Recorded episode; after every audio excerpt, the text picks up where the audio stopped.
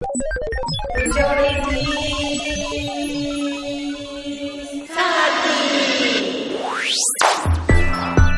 ばんはこんばんは。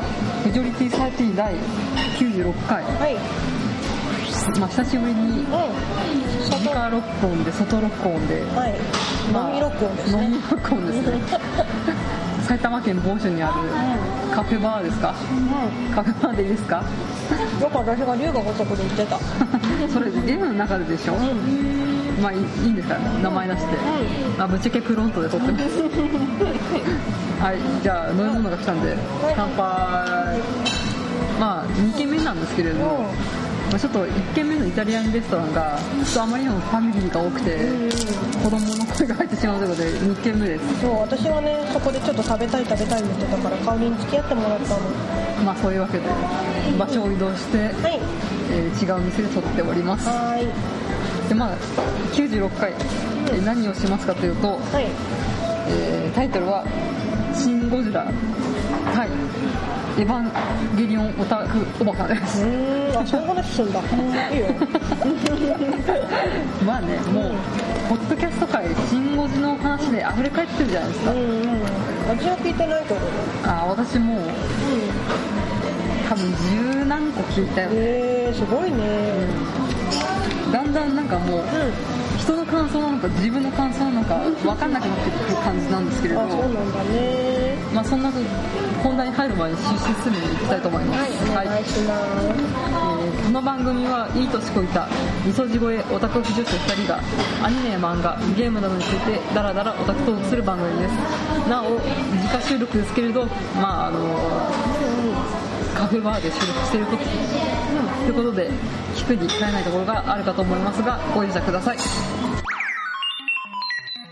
まあ、そういうわけで「シン・ゴジラ」が7月の終わり29日から始まって、まあ、今8月の終わりぐらいなんあー、じゃあですけど随分やってんだね。まあもう1ヶ月うんうん。そろそろ経過するかなって頃ですね。あで今回はネタバレするので。あそうです。ネタバレもうありですまあもう1ヶ月経ったからいいでしょう。うーんまあね、いいんじゃない？ネタバレありだから。うんうんみんなよろしくね。もうみんな見たよね、うんももちろん見てるよね。こんだけ貼ってたから。見てないとか言わせません、まあね。なんかネタバレの前に見た方がいいとかいう話になってるもんね。うん。うんうんはいはいはいはい。はいじゃあまあ多分私の話は長いので。うんはいお願いします。はいマシモさんからどうぞ。えー、香りは何回見たんだっけ？2回。2回か。まだ少ない方なんだあそうだね何回もねもう5回6回にしたら全然いるからね。なんかね私はまあ香りに言われて見に行ったようなもんなんだけどすごいマイナスなことから言ってみる以上あでもプラスの方からですか。あさどうでもいいけど。プラスマイナス法です。あはいはい。えっと思ったより面白かった。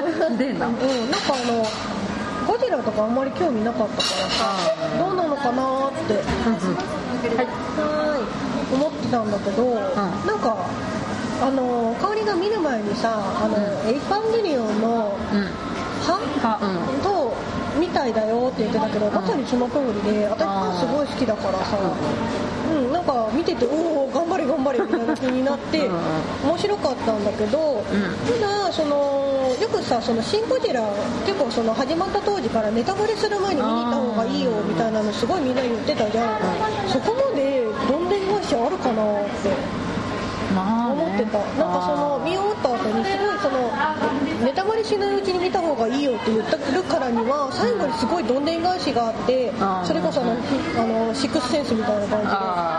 ゴジラなんて本当にいなかったみたいなそんな国になっておおすごいねこれはなんかこうなんかひっくり返されたねみたいなのがあるのかなと思ったけど普通に終わったから、あ表紙に消したのか。そう表紙だけではないんだけどああこういう感じなのねみたいな感じで終わったのね。あやっぱ期待値みたいなの高すぎて、うんうん。うんまあこんなもんかみたいな。あでもがっかりはしなかった。多分なんかその前情報なしで見に行ってればあすごい面白かったよつって終わってた作あ品逆にその周りの人のなんかその期待値っていうかまあ私特撮全然見ないからさそれの話を聞いてて、んうん。なんかそれの前情報ありきで行ったから、あこんな感じだったんだねつって終わった感じなんだよね、ただあの主人公の人が良い受けだなと思いました。そっちかすごく総受けだなと思いました。あの石原さとみかける主人公みたいな。ああ男女カップで、あとあの竹内豊かけるあ竹野竹野内豊の上官かけるその人みたいな。ああありがとうございます。部下かけるその人みたいなあうんあ泉ちゃんは何？泉ちゃん。の誰だっけまずは君が落ち着けないあああの人は友達じゃない。なんかかあのよくビー。ルのさ話で一人だけいる常識人的な、あーはいはいはい、お前あいつはやめとけみたいな。ことをそうそうそう。いう感じの子なのかなと思ってそうですか。はいはいまあそんな感じですか。うん、そんな感じだね。あとはまあ、ところどころエヴァンゲリオンの曲が使われててびっくりした。ああそうだね。あれはなんかエヴァンゲリオンっぽく作ってる曲なのか、それともエヴァンゲリオンの曲そのままなのか、それですごく迷った。あまあじゃあ若干アレンジとかしてる。うん、なんか一応さその作詞家の作詞家じゃない作曲家うん。その人は一緒だからね。ね一緒だから、この人はこういう曲調しか作れない人なのかいな。やあれはあれはセルフパロみたいな感じでしょ。うーんっていう感じ。あと香りが好きそうだなと思った。そうですなんかかあのいろいろこうオペレーターの人がなんとかなんとか地域封鎖いたしました。みたいな。をわーわー言ってくるところが香り好きだなと思って見てた。うん好きだよ。でちなみにですね私は別のその後輩と見に行ったんだけど後輩はそんな特撮好きでもないし、アニメは好きだけれどもすごいオタクではないやん。アニメ好きだからあんまりうっちく語らない系。あはい。すいませんね。うちのる系でなん。だけど普通に面白かったって言ってたから一般ピーポーでも反応は良かったん。じゃないかなとああそうだねうん。って感じはいはいありがとうございましたすごく一般的な話でしょあーまあでもねうんでこの映画はオタクにしかわからないみたいなことを言われるじゃん。うんうんけどまあそういうオタクとか特撮の知識なくても面白いんだよっていうのがうん。言うけど私オタクじゃないしね。あはい。あの不女子だけどオタクじゃないから。なんだそう変なプライドは。いやプライドじゃなくてそういうものだと思ってるからあそうですそのオタクの人ほど物を語れないからさ、あうん、あの敬意を払って言ってんだよ。あそうですか。まあ先ほども言いますけど私まあポッドキャストいろいろ聞きすぎてうんうんうんまあなんか私が語らなくてもいいのかなっていう感じになってきたんですけどまあ語ります。分かった、語りたいんでしょ？そうだよね。分かってる。よありがとうございまだって安野さん大好きだもんまあね。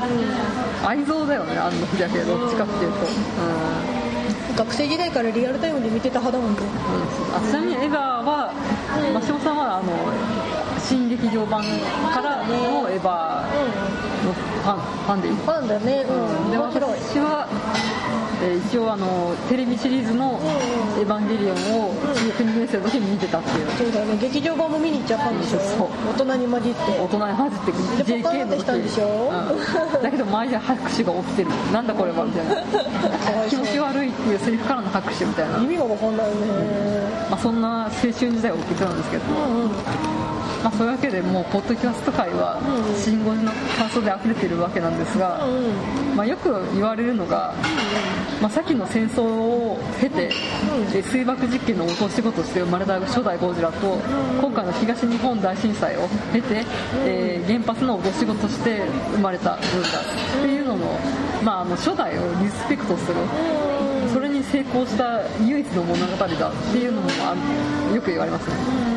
あとはもう一個、えー自衛隊オタ、生物学オタ、怪獣特撮オタ、えー鉄道オタ、政治オタ、建物オタ、全てを興奮させる、そのオタク向け作品だ。なるほど。あとはまあ実際に怪獣が日本に現れたらっていうのをシミュレーションした、えーファンタジーを交え最高のエンターテインメントに仕上がった、まあ実際にゴジラがその日本に現れたら政府やだったりその自治体はどういう行動を取るかっていうのを、まあ、事細かに描いたこのシミュレーション映画としてでかつエンターテインメントとしても仕上がってます。確かにすごいさ、怖かった。ああのただその映画を見終わった後フィクションだって頭では分かってたのになんかニュースのやつがなんか普通のリア普通のっぽくすぎて、うん。あれそういえばゴジラ来てなかったっけ？ニュースでやってないよね？みたいな感じをすごい錯覚したからあのちゃんと映画として見てたんだけどなんか現実と虚構の境目みたいななんか曖昧になるみたいうな。そそう分かんなくてあなんか私変なこと言ってんなみたいなのがあったからすごいリアリティがある話だったんだよね。ね、もう一個、んえー戦後日本の置かれた状況をまさに日本人による日本人の手でうん。理想を描いた映画、アメリカと戦ってたりするしね。あまあ、戦ったっていうかまあアメリカって国連とかの意思をまあ退けるっていうわけじゃなまあ確かに。それはそれで置いといて自分たちの戦いをする日本の戦いをするっていうところね、うんあとは無人在来線爆弾かっこいいとか、うん大来線爆弾やたらみんな言うよポンプ車かっこいいとか。ポンプ車のかっこよさが分かんない。ポンプ車かっこいいよ。わかんないよ。だってあれ口から流し込んでんだって思ってちょっとびっくりしたん。だよねなんか一滴にも漏れないところすげえみたいな、うんうんうん。まあそこら辺ファンタジーなんでしょうけど、まあ、あとは岡本喜八日本の一番長い日をもとに新たな、えー群像劇として書きた意欲作とかまあまあももろもろありますけれど、まあ、過去作品のリスペクトみたいな感じだよね、まあ、なんかさやっぱり変こう私昔子供の頃小学生ぐらいにやってたゴジラって、なんかそのそうそう原発っていうかその核放射性物質を捨てちゃって、それのせいでなんか日本、うん生まれたそう人類の現在的な意味合いで生まれてきてる、なんかお前らがこれをやったんだからこれを直視しろよみたいな感じで出てきてるんだけど、なんか今回のゴジラはなんかむしろその、まあ、原発っていうかその核物質核放射能物質をその外に捨てちゃったことを、によって起因はしてるんだろうけどむしろなんかゴジラ自身には意思はないよね、うんうんまあそれも賛否両論だろうけどね、うん、だってなんかあれって結局台風みたいなもんでしょまあね災害としてもちょっとそうそうそう。ゴジラもなんかただ来ちゃってさ、うんうん。ただそのまま来てさ通り過ぎてただけでなんか周りの人たちが「おー」みたいななってる状態じゃん。だからそのなんか結局ゴジラ的には何をしようっていう目的はないんだよまあ、うん。うん。うん。そう。ねゴジラの何をしたいかはちょっとうん分かんない感じでは終わってるよ。うんうんねえ。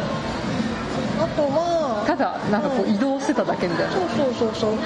でも一番怖いのはやっぱりあれだよね。なんか一番最初に出てきたさあのなんつうの陸あのビーバーみたいな。やそうそうそう。目があのギョロッとしてるやつ、うん。あれがすごい気持ち悪くって。つ通称鎌田君。そう鎌田君って。第二形態の鎌田まで行ったから？サブ。そう。あそうなんだ。鎌田ってなんかうん姿を現したから。だねでも鎌田君さそれこそさなんかあのあいつのせいでなんか船とかがどんどんどんどんあれは本当に津波のシーンをそう彷そうそうそう。彿とさせる。あれってなんかリアルにその南さあの南三陸っていうか東北の人とか見て、大丈夫だったのかな怖くないのかなって。いやでもやっぱしそういう、うん。まあ、トラウマというか、まあ、まだまだ心に深く傷がある人は、うん。まあ、見ない方がいいなかなとは思うよ、ねえ。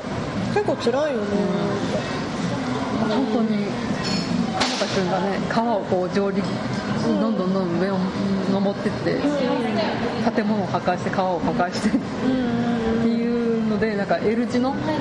テレビでは注意情報が流れるじゃん。うんうん。なんかまんま本当に東日本大震災の時のそうだね。あの光景を彷彿とさせて。でさそれで何にもない人たちが普通にそれをスマホとかの。ああなんだなんだみたいな。分かんないからね。SNS とかで見てみんなこう携帯をさやるじゃん。ああうん。そうだよね。今の本当リアルな現実だよなみたいな、うん、感じがした。まあそうですね。うんでも鎌田君がさうんうん第一使徒みたいな感じでうんうんゴジラなんか第二使徒とか第三使徒とかなんかその後のやつかなと思ったのね。なんかそこでねなんかやっぱネタバレ注意っていうのがあるのかなと思って。まさか鎌田君が進化するとは思わなかったですねああそういうことか。でもなんかゴジラってもうあのなんていうのジラみたいなあのフォルムがそうそうそうゴジラじゃん？あれだからもうあれになるんだろうなって勝手には思ってたんだけど。あそうなんだ。うん鎌田君を見た瞬間に、ん。あこいつがゴジラなんだ。ってそうそう。最初はなんなんだこいつ気持ち悪いなと思って。だからゴジラではなくて別の生き物。でも結局最後的にはゴジラ出んだろうなと思ったからあそこまでなんかおおみたいなのはなんなかったね。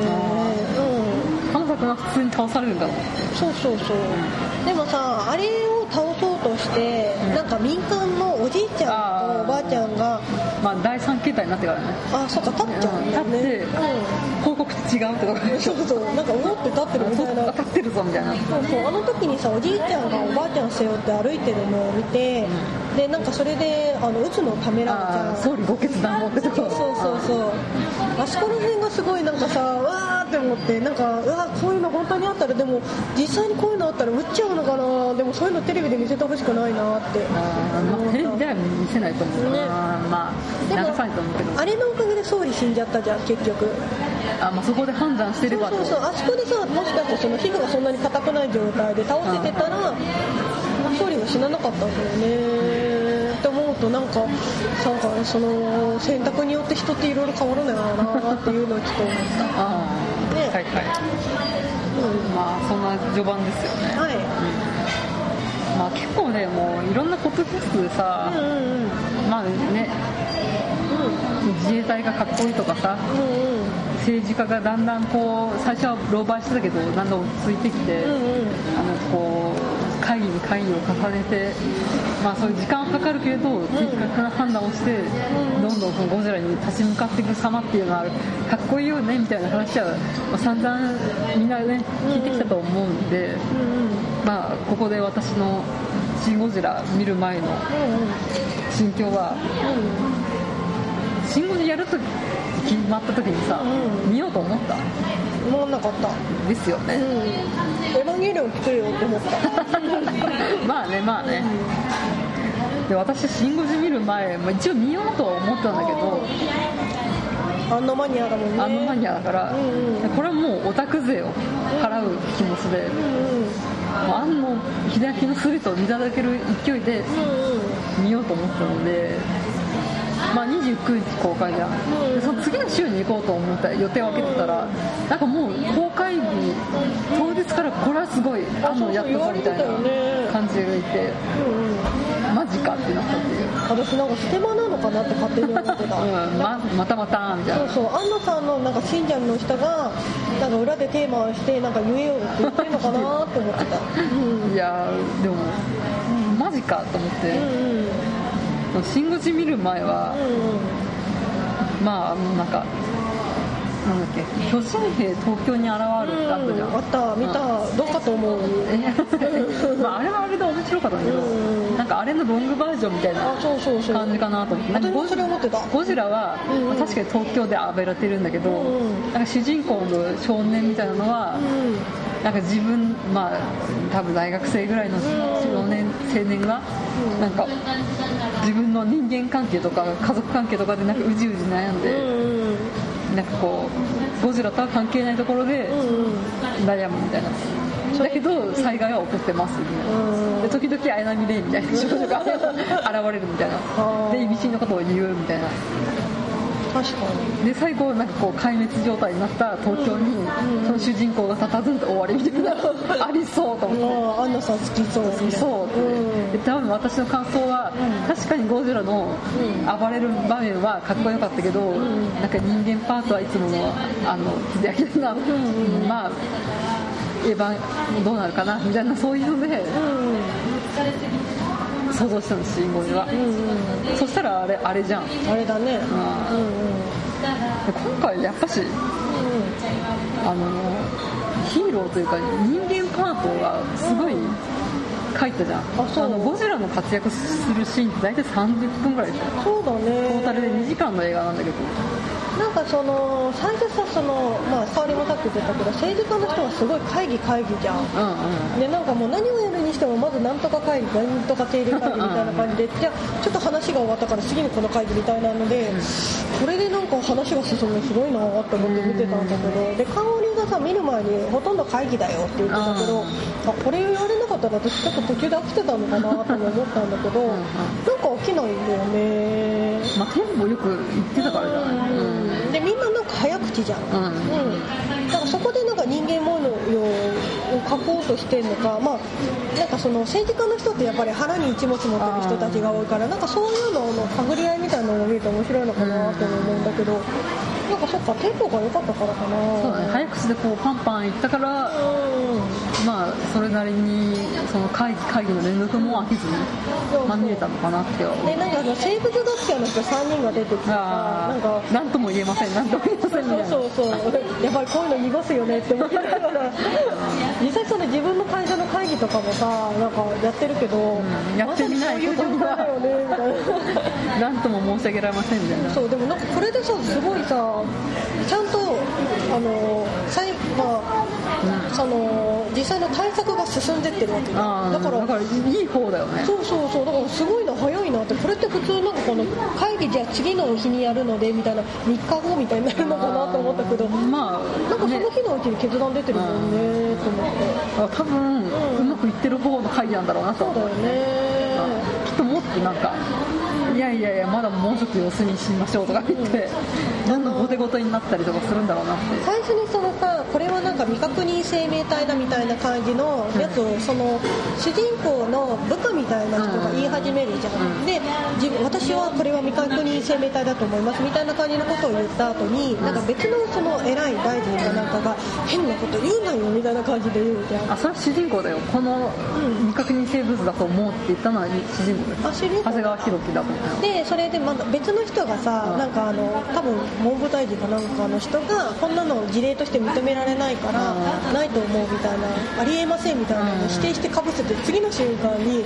その生き物がバーンって出てきて、ま あ半いるみたいな。ああいうのちょっとさちょっとそこら辺がコミックっぽくなんかあまあちょっとね。ユーモアというかギャグっぽいところだタイミングよく現れるところでやっぱりまあなんつうの、うんそこでやっぱテンポがいいのかなとも思うよね、まあ前半はなんかこう政治やりみたいなところがあるからね。なあなあにしか言わない日本人だなみたいな、う んまあまあそういうわけで、まあ、今回はそのゴジラの活躍シーンは全体の4分の1ぐらい、でほとんど人間を描いた暗記でってことで。で、まあ、最初に見終わった時はなんか物語をちゃんと作れる時の庵野秀明だと思ってるんだよね起承転結がしっかりしてるじゃん、まあ、P はゴジラが来た。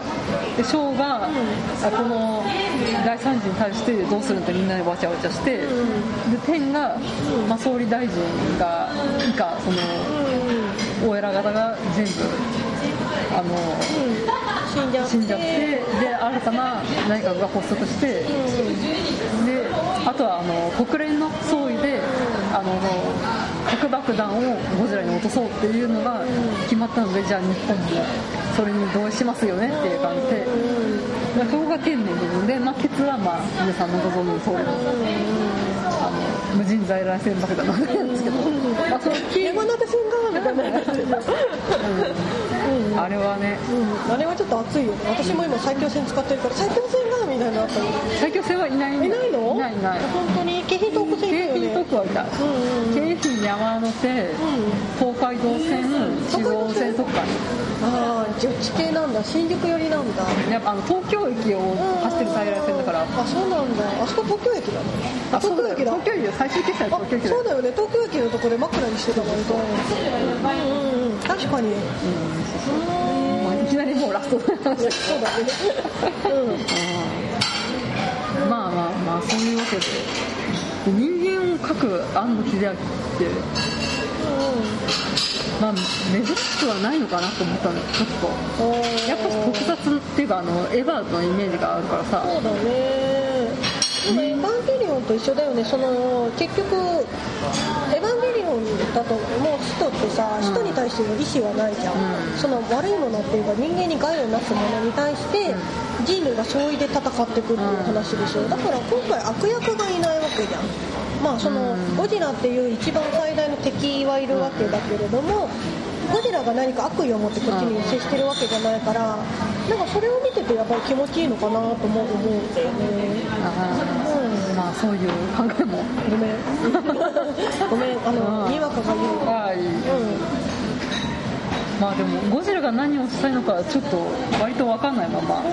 進むからねね、でもなんかどっかのやつで、ゴジラはその台風と一緒で、うん。ゴジラ自身には意思はない、うんただ生まれたから来たみたいな。そうそう自然現象的に例えば台風って悪意が持ってきてるわけじゃないから、それに対しての人類がどう戦うべきの話だよっていう話は見てまあそれかなみたいな、なると思って見てたけど、うんうん、まあちょっと戻るけどその人間に興味がないのかなって庵野秀明って人はうん。やっぱし爆発の庵野とか破壊の庵野みたいな感じでやっぱしあのナウシカで巨神兵をこうニーマを投げ払いとかねで一面を機能にするっていうのがまあ有名な作画シーンだと思うんだけどだけど結構この人って大し彼女の事情とかもやってるからさうんうん、人間に興味がないわけではないんだよね。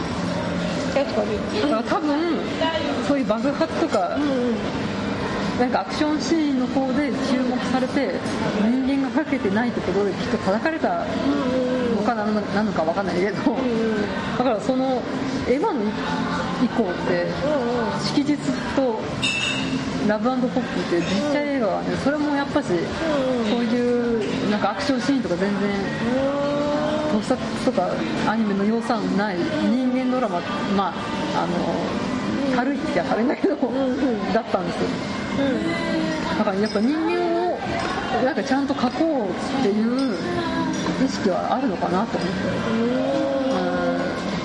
まあ私そこまで安野さんフリークじゃないからさ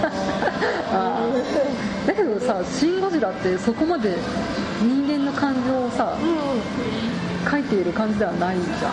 そうだね。ただすごい、んなんか人間参加なんだかなと私は勝手に思う、うんこう割と薄味でさらっと人間を描いてるのかなと思いつつよくよく考えてみると、ん。やっぱり各個人個人のキャラクターには意思があって、ん。自分たちの強い思いで行動した話なんだなっていうのはあるよ、なんか主人公がさまだこの国は大丈夫みたいなこと言うじゃん、なんかすごいしあの震災の時私それすごい感じて、なんかすごいなんか日本人の国民性かなんかわかんないけどさ、やっぱりその堅実堅実じゃないやあの、まあ、真面目でそうけなげなところとか、あとは我慢強いとかうん粘り強いっていうところがすごい出てる映画だなって思って見てた。うんで今回さう八島作戦まさにねヤシオリ作戦じゃんん。あれどうして？なんでヤシオリになっちゃったの？あヤシオリっていうのはあの、山田のオロチを退治するときにうん、お酒？大和明のことがう大和のオロチにうんうん。お酒を飲ませて弱らせてそこで討伐したっていうのがヤシオリヤシオリの酒なんだよね確かうんそこから取ってます。ってだけどやっぱあのヤシマ作戦って日本国内の話でしょ。あの日本の電力をそのエヴァのあのライフルだっけ。うんうん。ライフルじゃない？なんかこの銃に一撃に一挙その一発の弾に日本中の電力を込めて首都を、ね、一回で狙い撃ちするっていう、まあ、夏の夜市のあのその屋島の戦いになぞらえてるわけなんだけど。あ、そうなんだ。そうだよ。えー、あのオーギオピュットのあれですか？アスケ。ットのあるああ、そうなんだ。ん。えそうそうそうー、うん、あ、そうなんだ。ヤシマ作戦ってなんかヤシマ市かなんかでやってるのかなって勝手にいやああそこ箱根だからあ、そうなんだ。あまあまあそれは置いといてでその八島作戦の時は国内の話だったけど八潮里作戦になるとやっぱしドイツのスーパーコンピューターを貸してくださいとかあね。あとはフランスの方を説得したりとかあとまああの国内だってあの凝固剤を作るんで他の民間機関の施設を借りたりだとかで、まあ、日本だけじゃなくていろんなところから力を借りてやりましたっていうのが八潮里作戦だからやっぱ八島作戦から一個段階が上がった作作戦なんだって。やっぱそれはやっぱ東日本大震災で自分の考えたアニメが現実でその連番停電輪番停電かの時に使われたっていうのがあってうん。庵野秀明自身もアニメと現実がこうリンクする時がうんそれにすごい感動したのかなと思ったよああそうだね。八島作戦って言われてたもんね。言われてたそう。うん。そっかそっかそうだね、実際今の人たちってねアニメとか普通に見る世代だしね、まあちょっとゲーム的とかアニメ的とか言ったらそれもあるんだけれうど、んまあでもまさか自分の作った作品がうん。20年後こんな形で影響何？影響を及ぼすか。うん。でやっぱ東日本大震災っていう、うん。まあ多分あの人も東京に住んでるからさ。あそれなりに体験はするだろうか。ら、うん。影響は受けてるのかなと思う、うん。なんかこう最最後っていうかそのさ、うん。そのゴジラに生き生きさせてる時ささりげなく人死んでんだよ、あそうだよ第一陣は死んでるから。ねそうそう。そうそうからなんかさらっと書いてるけど結構いろんなところで犠牲はあるからね、でもそうでだから人の死があんまりかけてないって言うけど本当に何百人単位何千人かうん。であの総理がさ人々の生活を根こそぎ奪うことだって言ってるけどさうん。たとえ命がなく、ね、流られたとしてもうん。今までの生活はあの避難はうん。今までの生活をすることだかうん。だってうちの地元加須とあか加須ねめっちゃ加須避難してる。数よあ数は大丈夫なんか。あ加須避難して加須先なんだ。そうそう。あ疎開先なんだ。疎開先でなんか加須の運動声出ててあ加須みたいな。加須そうそうそう。ねなんか関東圏だからありえるもんね。うん品川太田港区がまあもう壊滅状かもしれそうだよね。うん。なんかそうそうそうそう。なんかもう地名で分かっちゃうじゃん、ん。だからそれもなんか現実感がありすぎてちょっと怖かったんだよね、ないだから多分みんな上野からこうバスが発着して疎開してたから、まあ、上の方は無事なんだろうかでも東日本大震災の時もまあそうだったけどさ本当に簡単なことで人間の生活って崩れるけどそれをさどうこう立て直していくかってやっぱその人の強さなんだろうな。その周りの人たちの援助とか、うん、なんかそこをなんか書いてるとやっぱり人の絆ってすごいいいなとか思うけどなんかそういうのがちゃんとなんか本みたいな感じで見えたからよかったと思う。うん、まあでも自分がね、まあ、東日本大震災の時、うんまあ、割とそれなりに影響は受けたから。そうだね。っていうのもまあそこら辺にも影響があるのかなとは思いました、うんそうだね。はい、はい。じゃあまあそういうわけでちょっとここら辺は私も十何個ポッドキャストを聞いてきてこれはまだ語られてないから私が言おうと思ってたところ言ってくれております。うんまああの私がコミケ3日目で入手したうんうん。島本和彦のうんあの今ここにも持ってきてるんですけど。フもうフロントにね同人誌出してやがるから。ロントって言っちゃったよ。安野対炎ネタバレ注意浦島モードの同人誌にも書かれてますし。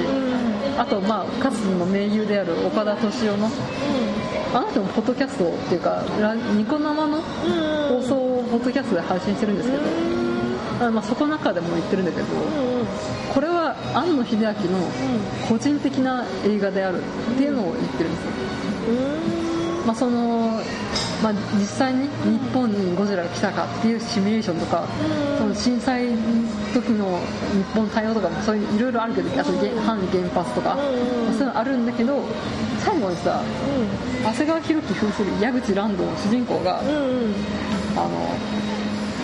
政治家は責任を取って辞めるのが仕事。誰がだが俺は辞めないみたいなこと言うじゃん。あ言ってたね。うん。だから今は辞めるわけにはいかない。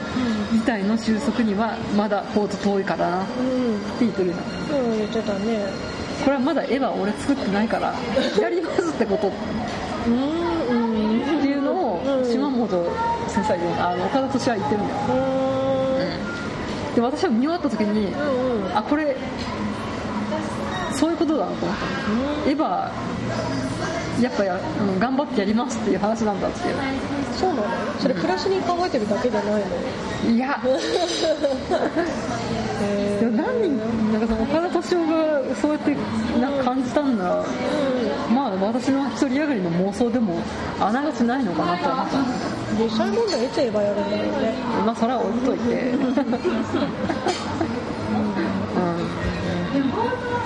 でまあその時だけね確か長谷川博己の顔のアップになって画面でこっち側に向けて言うかなんかねなんかちょっと忘れたけど。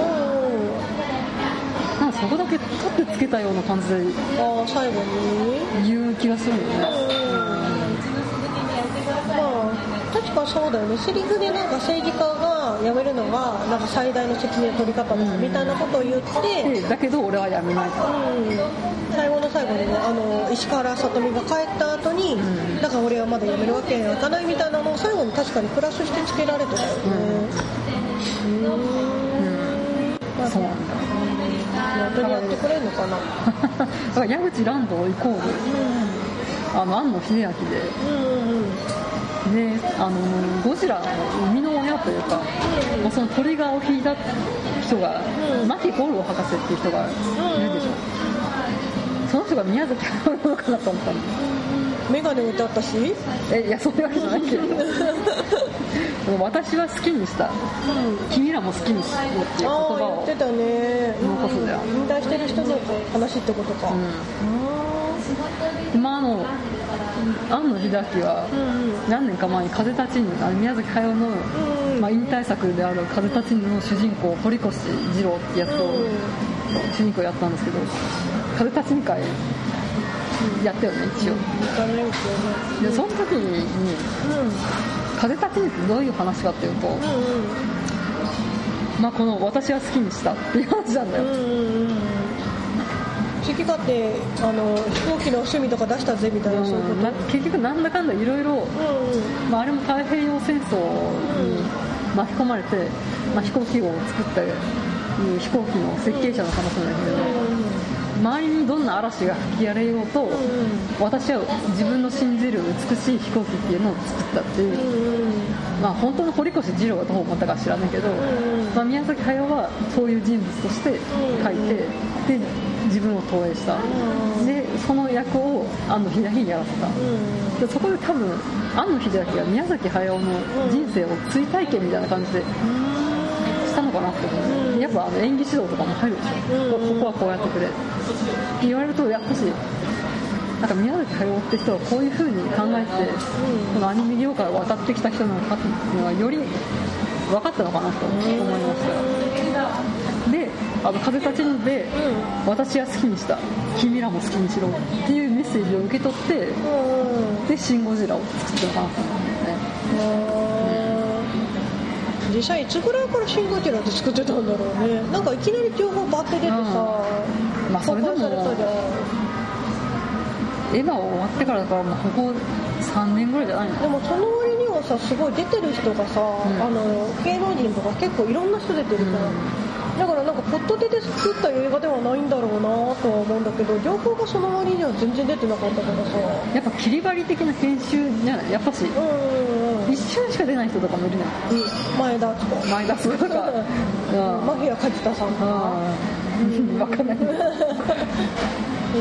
うんなんか本当に割と短時間で作ったのかなとは。思うなるほどね。でもあれ結構2時間半ぐらいやってんじゃないの、うん。まあね。うんまああとはまあうん。うん牧五郎イコール宮崎駿で。で巨神兵現るんだけど、巨神兵の中身が宮崎駿なんだよ。あそうなんだ。そうそうそう。へだから牧五郎あの一説に、まあ、岡田敏夫なんだけど、うん。牧五郎がゴジラに融合したって説もあるどういうこと？だからあの、ゴジラを解析した時に人の遺伝子がたなんか存在するっていう。解析が出るでしょ。だからそれの遺伝子っていうのは牧博士の人の遺伝子なんじゃないかっていうのもある。元になったってこと、んそう。あそうなんだ。だからなんかこう地下の方に深海にあ住んでた、まあ、なんか太古の生き物みたいなのと牧博士が融合する的な。へえそこは SF だね。まあ SF だからね、うん。そうなんだ、まあ、もしくはまあその人の遺伝子を混ぜたなんか薬的なのをその深海生物に投薬してうん。でなおかつ核を食わせてみたいな。で生み出すとかまあそれは全然書かれてないからなんとも言えないんだけど私あのマキさんが勝手に自殺したのかなと思ってたんだけど。まあそれもあるよね。うん。自分がそのゴジラの目覚めさせるトリガーを引いたからうん自殺したっていう。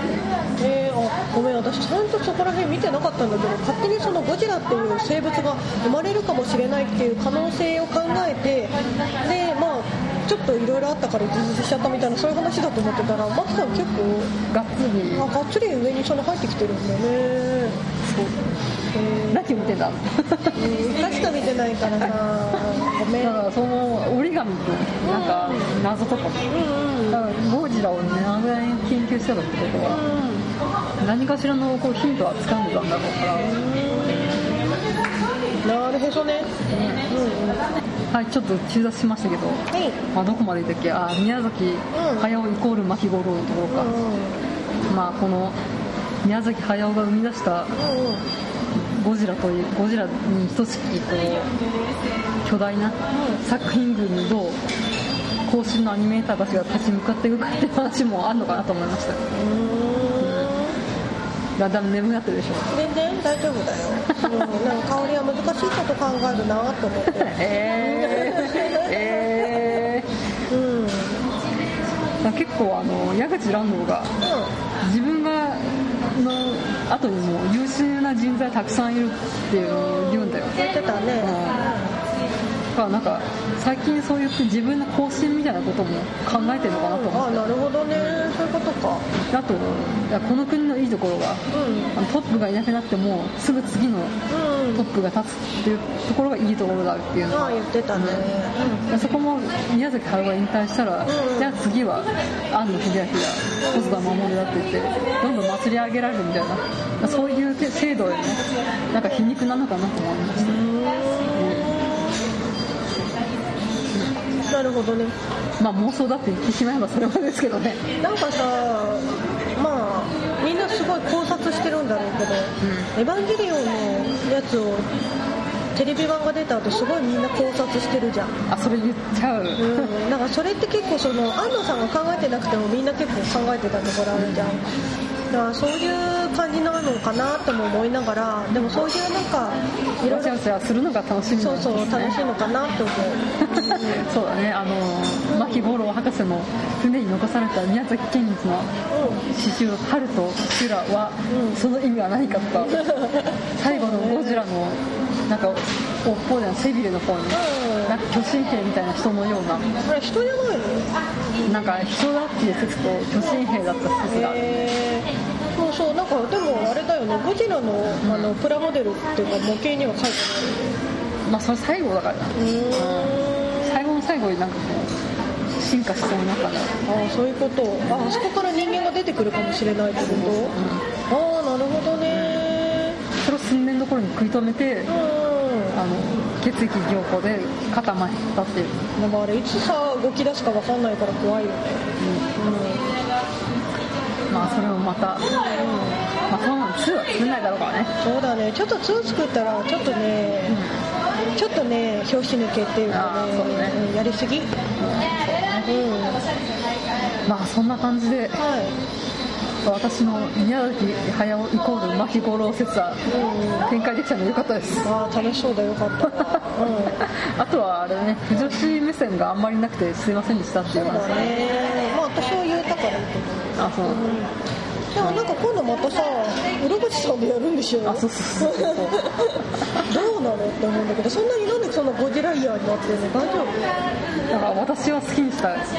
君たちはどうするってこと？だよそうなのかな？あ君らも好きにしろから好きにしたんでしょう。そっかだって浦口さんのやつって結構前から話は出てたんでしょまあそりゃそうだろうね、うん。まあ実際作るとしたら1年前には動いてるからね。うんまあそれはそれでまた楽しみなんじゃないですか、うん。まあ、いろんなクリエイターがうんうん。いろんなのを作るといいんじゃないの？そうだねこれだって浦口さんのあれでしょ？実写じゃなくてアニメだね。アニメだ。うん。ああなるほど。ね。下本和彦も。この「シン・ゴジラ」の可能性があの面白さが分かるからお前たちも捨てたもんじゃないみたいなこと言ってたから、うんまあまあこの考察でわちゃわちゃするのも、まあお決まりでいいんじゃないですかね。そうだね。すごく香りが楽しそうなのでいいと思う、うん、ちなみにあの内閣府内閣が腐ったっていうタグがあの女子のタグなんで、うんそっちに興味がある人それをクリックしてみるといいんじゃないかなうん。了解了解。ちなみになんか人気は赤坂かける、えー矢口。泉かける矢口赤坂って誰赤坂はあのちょっと矢口の先輩みたいな。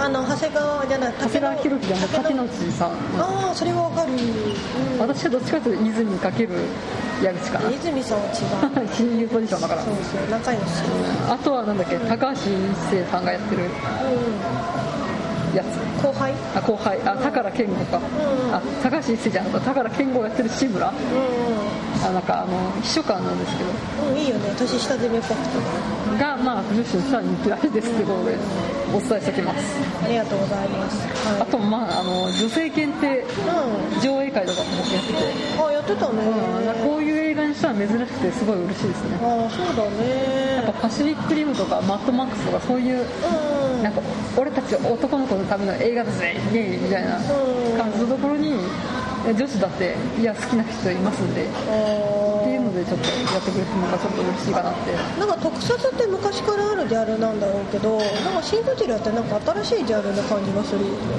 その好きになる層とか。うん。やっぱこうエヴァが好きだった層が軒並みまあまずは第一段階で見てるからね。ほど。ねまあ見るつもりがなかった。私も見たのからそうですね。